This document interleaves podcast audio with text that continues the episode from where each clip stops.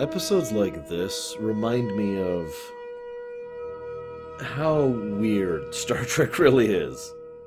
Because how many of you like this episode? Like legit question. How many of you just right now are like, "Oh man, this episode's great." You know? Honest question. I'm with you.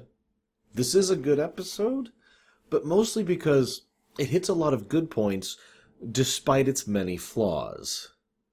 Looking through this episode with analysis mode on, the flaws just are everywhere. There's a lot of things that basically happens just because, you know? There's a lot of convenience, there's a lot of plot convenience, there's a lot of this shouldn't work this way, but it does because it needs to. You know, things not following logically in universe, but rather following logically as if following a fictional tale. You know what I'm talking about.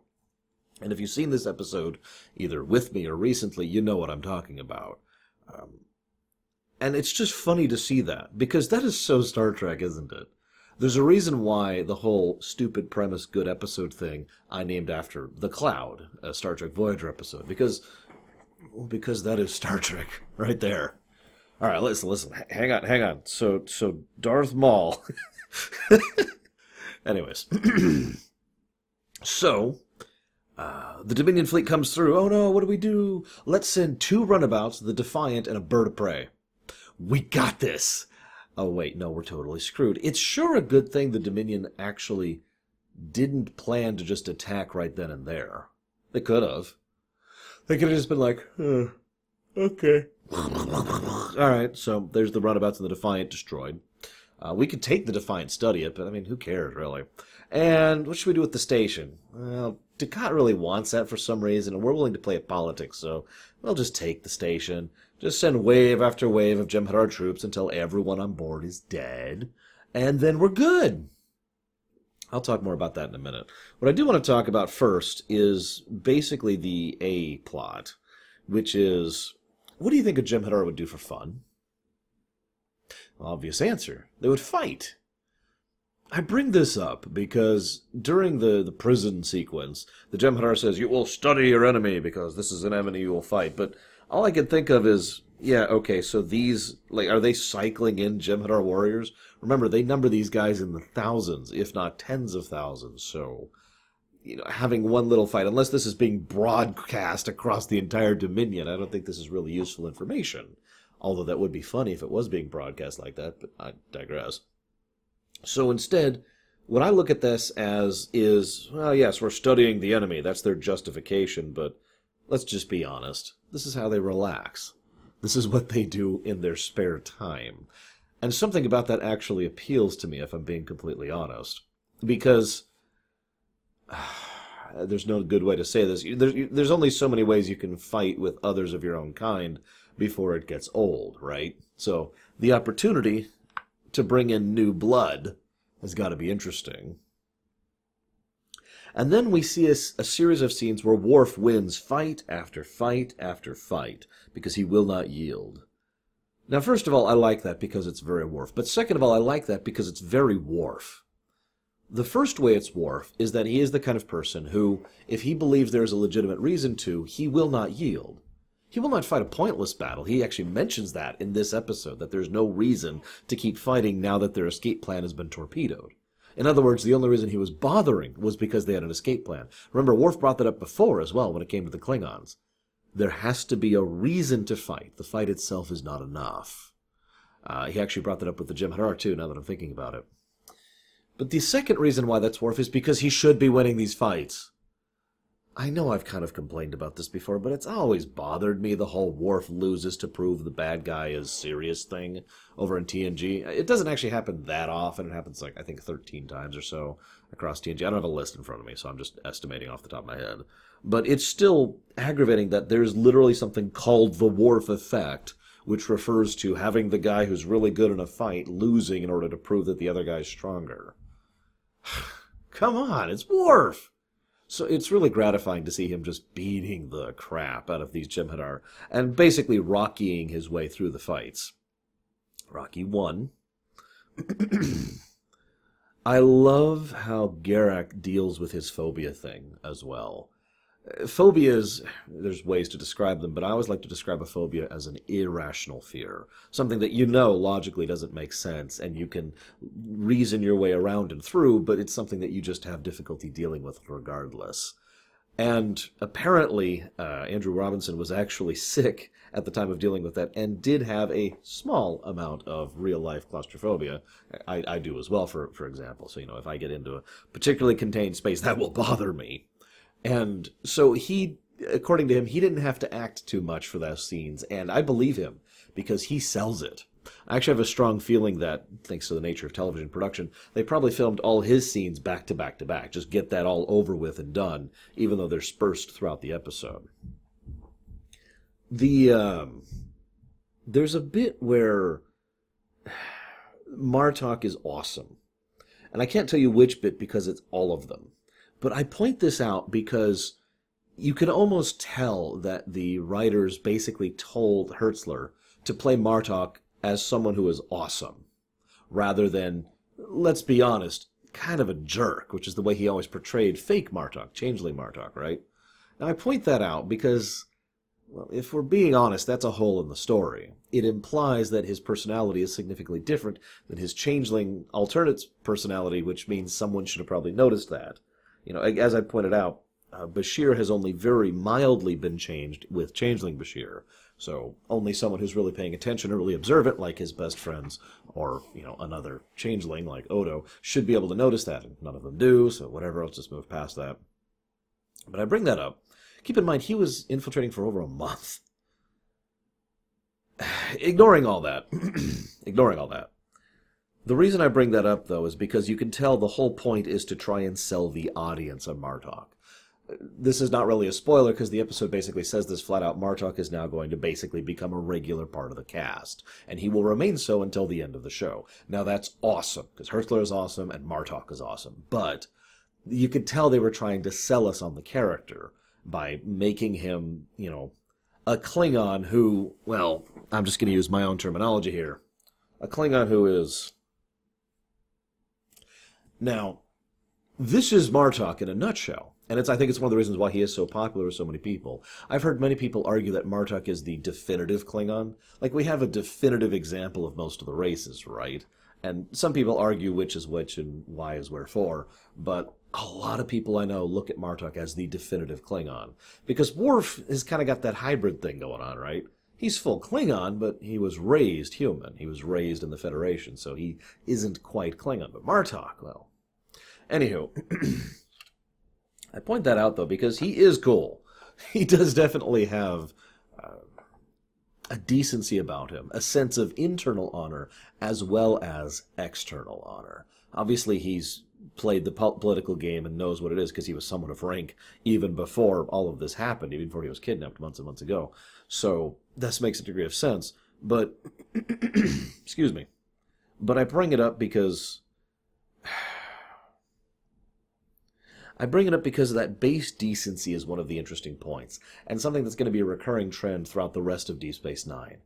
Uh, to use a direct parallel, I don't remember the Jem'Hadar's name, but the Jem'Hadar in this episode who ends up fighting Worf has a quote that is so awesome. This is not a joke.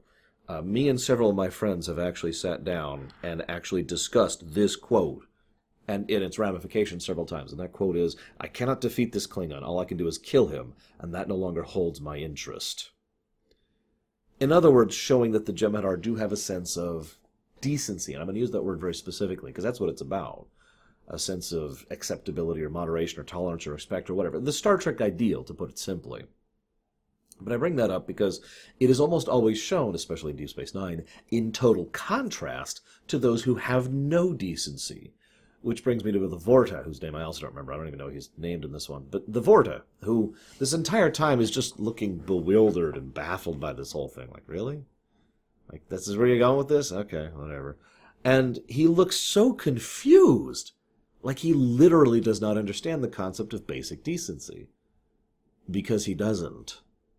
The Vorta have almost universally been portrayed in this negative light. The one and only Vorta who has any redeeming features was Weyoun, and that redeeming feature was being played by Jeffrey Combs, so it's not really an in-character thing, you know? And I bring that up because that, I'm going to be bringing that up in many episodes hence.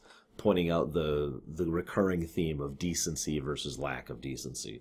I suppose this is a good time as any to segue into talking about Dukat. So yeah, um there's a line in this episode which I'm just going to quote as word for word as I can. I didn't write it down, but it, it, was the last one of the last lines of the episode. You know, I really thought you'd changed in the last five years. I can see now I was wrong. That line bothers me. See, the writers had always intended Dukat to be the villain. I've talked about this many times before, and this will continue to come up in the future because because it's Dukat and he just has a very tumultuous character arc out of character because nobody can agree on the character. So the intention by several of the creators, most notably Ira Steven Behr and Ronald D. Moore, was for him to be just pure evil, just the worst. Now, I've talked narratively about this concept before. If we were to use a spectrum from white to black, uh, there is a purpose that black serves when it comes to showcasing characters because it serves as a way to help emphasize the difference between black and very gray, for example, very dark gray, for example. Um, you know, it, it, it allows you to push things into highlight, narratively speaking. I've talked about this several times before. I bring this up here because it feels clear that they wanted Dukat to be the black. This is especially true in season 7. But he hasn't been. Like basically, this is probably the first thing he's done in the entire show that is just atrocious, that is at the atrocity level. And yes, I'm counting the occupation in this because every time we see him with regards to the occupation, he is portrayed in a more gray light. Not good, but not pure evil. And so this just kind of comes out of nowhere, doesn't it? And again, the reason I don't like that line is it's literally telling the audience, no, no, he's the bad guy. Now, I get that. But you already have the founders, you already have the Vorta, and other things that will come up in the future. Why push Dukat into this, especially since there's so much uh, uh, opposition to the idea? If I can go to an aside for just a moment. You know my favorite character in Babylon 5? Londo. And I don't think I have to explain why, really. But I, I bring it up because he was someone who was in oh geez, I don't want to spoil for Babylon 5, but all I'm going to say is that his arc could be paralleled to Dukat's in a few key narrative ways. The difference was Londo is a fully fleshed out, fully realized three-dimensional character who was always intended to be that, and Dukat is a fully fleshed out, fully realized three-dimensional character who was not intended to be that. And make of that what you will. But I want to talk about Dukat's decision this is going to sound strange, but Dukat's decision makes absolutely perfect sense. Uh, mostly from a political perspective, but uh, also from a personal perspective. As I mentioned last episode, a lot of what Dukat has been going through is uh, horrible and not really fun, and has been just debasing him. And an addendum to that, though, the Cardassians themselves have been brought low, basically in parallel to Dukat's own being brought low. So, you are, I mean, think about this in the political sense, really. You are someone who used to be a major power, who foolishly decided to go to war uh, against a another power, and that ended up going really badly uh, for a long period of time until both sides actively wanted peace, and you decided to reassociate your, your terms with this other power in order to build a peace that was more beneficial to you than the war ever could be. I'm referring, of course, to the conflict with the Federation. Then, you, given the fact that your, your empire is slowly reeling and suffering significant diplomatic and political pressures, as well as a slowly destabilizing and self-destructing economy, something that's mentioned several times throughout the franchise, that the Cardassian, the Cardassian Union's economy was just self-destructing. Um, and then we bring up the removal of the occupation, and the obviously this would also explain one of the reasons why they were so insistent on holding on to the the, the occupation of Bajor because they needed to reap the, rip those resources out of Bajor to sustain themselves, not justifying it, by the way. Then they get the ever living crap kicked out of them by a significantly stronger military power. You, you kind of see why, from a political perspective, attaching themselves as a vassal state to another, you know, to, to another larger power, such as the Dominion, makes a whole lot of sense. at least from the political side. The problem is the Dominion aren't a typical political organization. They will play at politics, but ultimately the Dominion is not a political organization. It is an ideological one, similar to the Federation, actually. And the Dominion ideology is the founders matter and nothing else does. And we already know the founders had flat out, the founder woman, the evil one, flat out said that, you know, all Cardassians are dead because of daring to come up against us. This is headcanon, but I have always had a private theory that that was always the plan. Cardassia joins the Dominion. The Dominion use the Cardassians as much as they can in order to accomplish their ends, and once they have successfully won to their satisfaction, they genocide the Cardassians. Or worse, because this is the Dominion and they're very capable of cruelty. Now, that is taking into account information Dukat doesn't have access to, but you still have to understand this is a, a tiered caste system, basically. Dukat and the Dominion, excuse me, Dukat and the Union, what's left of the Union, has effectively pushed itself into a position where they are now slaves who have ownership over other slaves. That that's where they're trying to do. They're trying to not be on the bottom rung. And I don't think I need to go into how many problems there are with that. I do find myself wondering how many members of the Cardassian Union, or whatever's left of it at this point, actually supported Dukat's basically power grab, because he just took the position of autocrat for himself. And if you're paying attention, there never was an autocrat in the Union. There was the High Council, the Military High Council. There was the, the Judicial Department, which had its supreme power. There's the Obsidian Order, which is basically self-destructed at this point.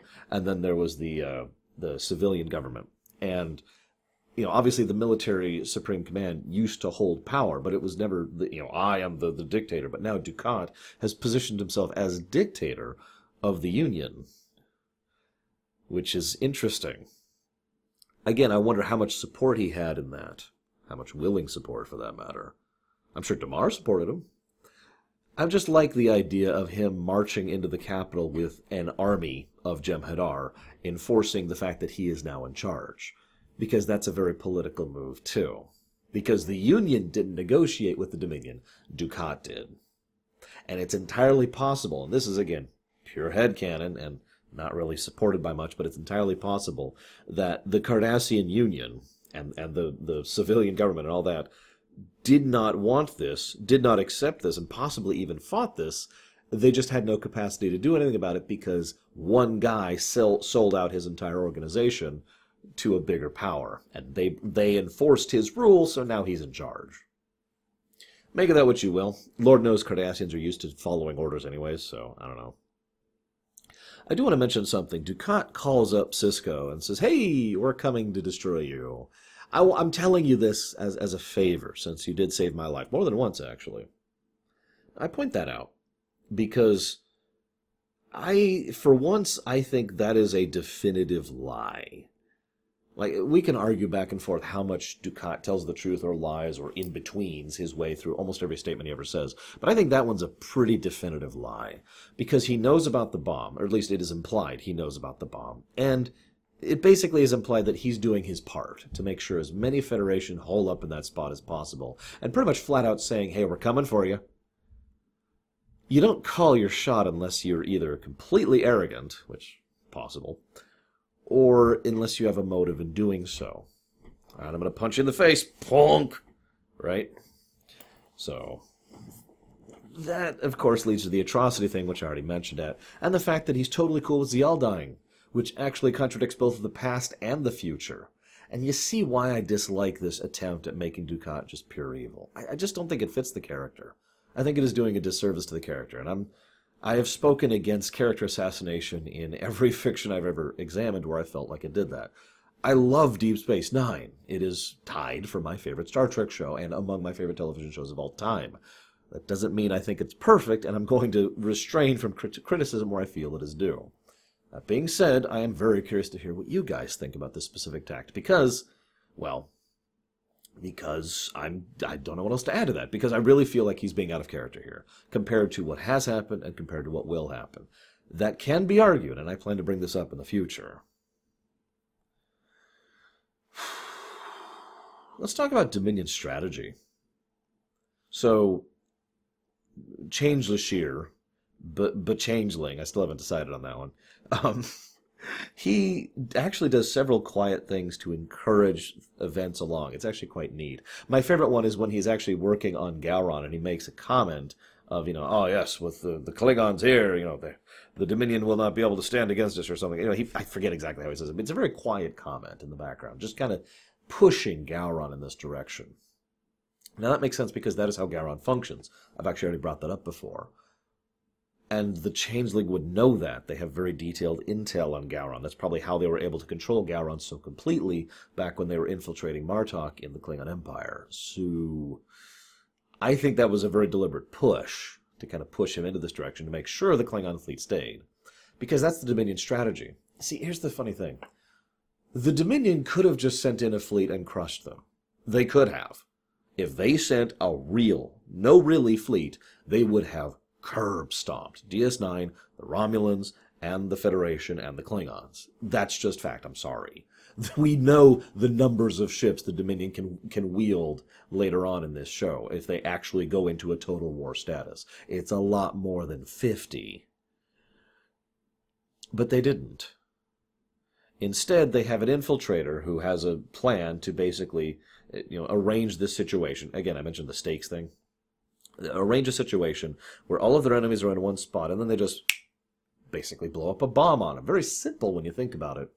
But really think about that for a second. It is the Dominion mentality in the overall strategy level. So this is founder strategy we're talking about at this point, the actual upper echelons of the Dominion. Look at this situation and say, well, we could send in a fleet to crush them. But for whatever reason, we're not going to. Maybe it's too messy. Maybe it would take too long. Maybe there's too many variables. Maybe it's just the Dominion's nature to not approach things directly. Because we've seen that many times, right? They have the, the raw martial power to just stomp over people in their way, but they consistently don't. Now, if I'm being 100% honest, I think the reason behind that is because if they did, then we wouldn't have a show. Out of character reasoning, in other words. We could probably argue in character reasoning for why the founders don't just stomp on people. And I could go ahead and give you my own answer to that because that's what I'm here to do. It's my job. I think that the Dominion tries to avoid direct confrontation and martial prowess when they can, specifically because, well, it's messy, it's costly, it's long term, and it breeds revolution.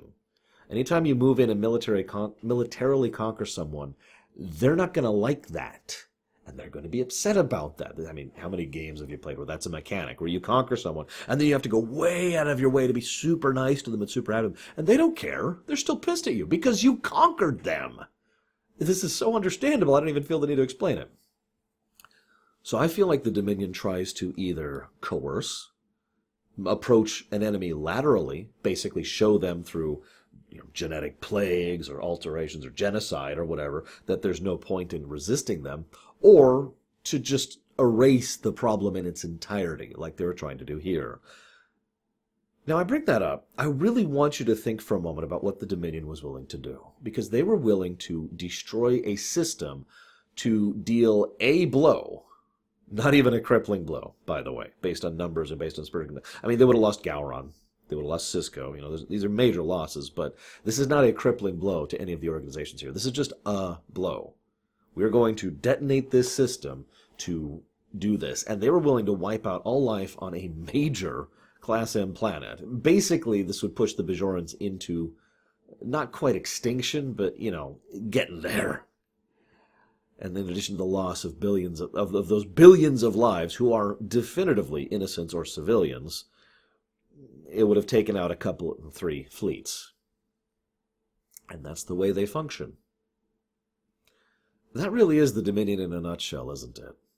They like to just go way beyond any levels of acceptability because nothing matters to them except the founders. I know I've talked about that before. But I mentioned some holes. Um, why is a runabout just hovering in orbit of this prison? That's actually going to be brought up in a future episode, and funnily enough, it will never be explained. It, it, let's just be honest, it is a plot convenience. Because there is literally zero reason for, the for them to have the runabout just in orbit of this prison and leave it functional. I remember when I went back through the series the second time, knowing everything that's coming, and I was like, okay, Maybe they did this on purpose. Maybe they wanted them to get away. But the no matter how much I thought around that, I could not come up with any reason for why the Dominion would want to give them that chance to escape. Like nothing came out of that that was a positive. In fact, a changeling died as a consequence of that. Oh yeah, that reminds me. That's my second little plot hole.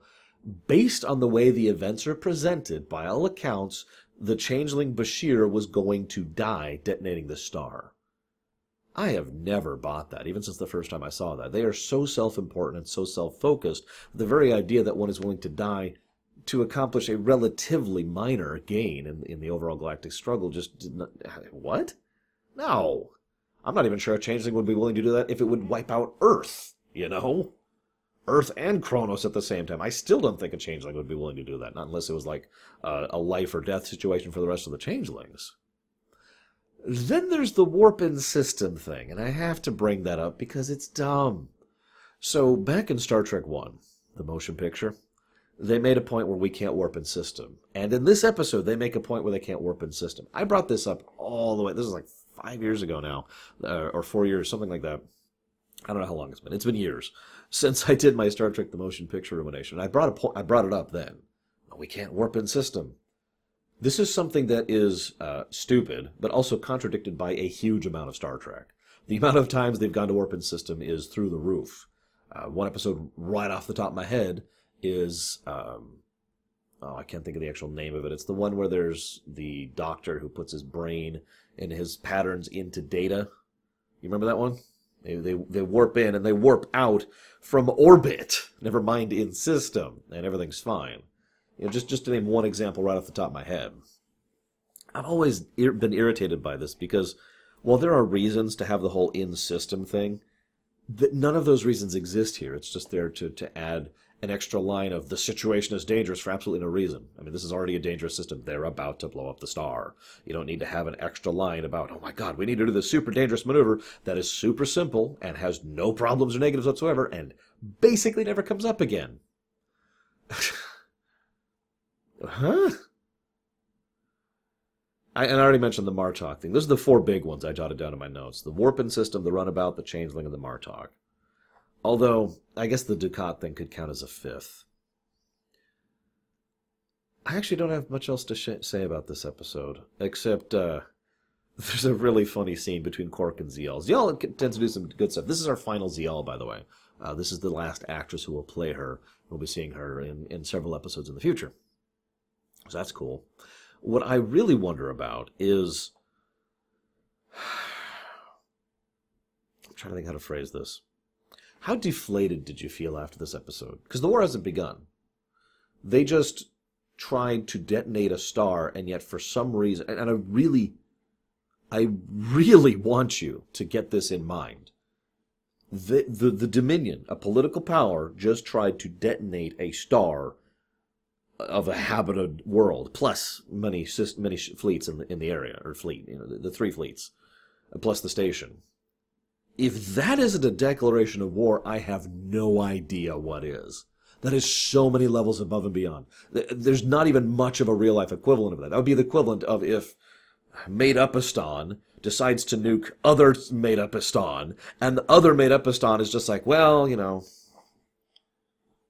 you know, even though the nuke attempt failed, they still tried to. And yet, as we'll see, the Federation will continue to resist the urge to go to war for quite a while, actually. What in the world? I mean, I, I, I, get it, and I'll talk about it when we get there, but you just, I really want to stress that point. And that's why I say this episode feels like a misstep to me.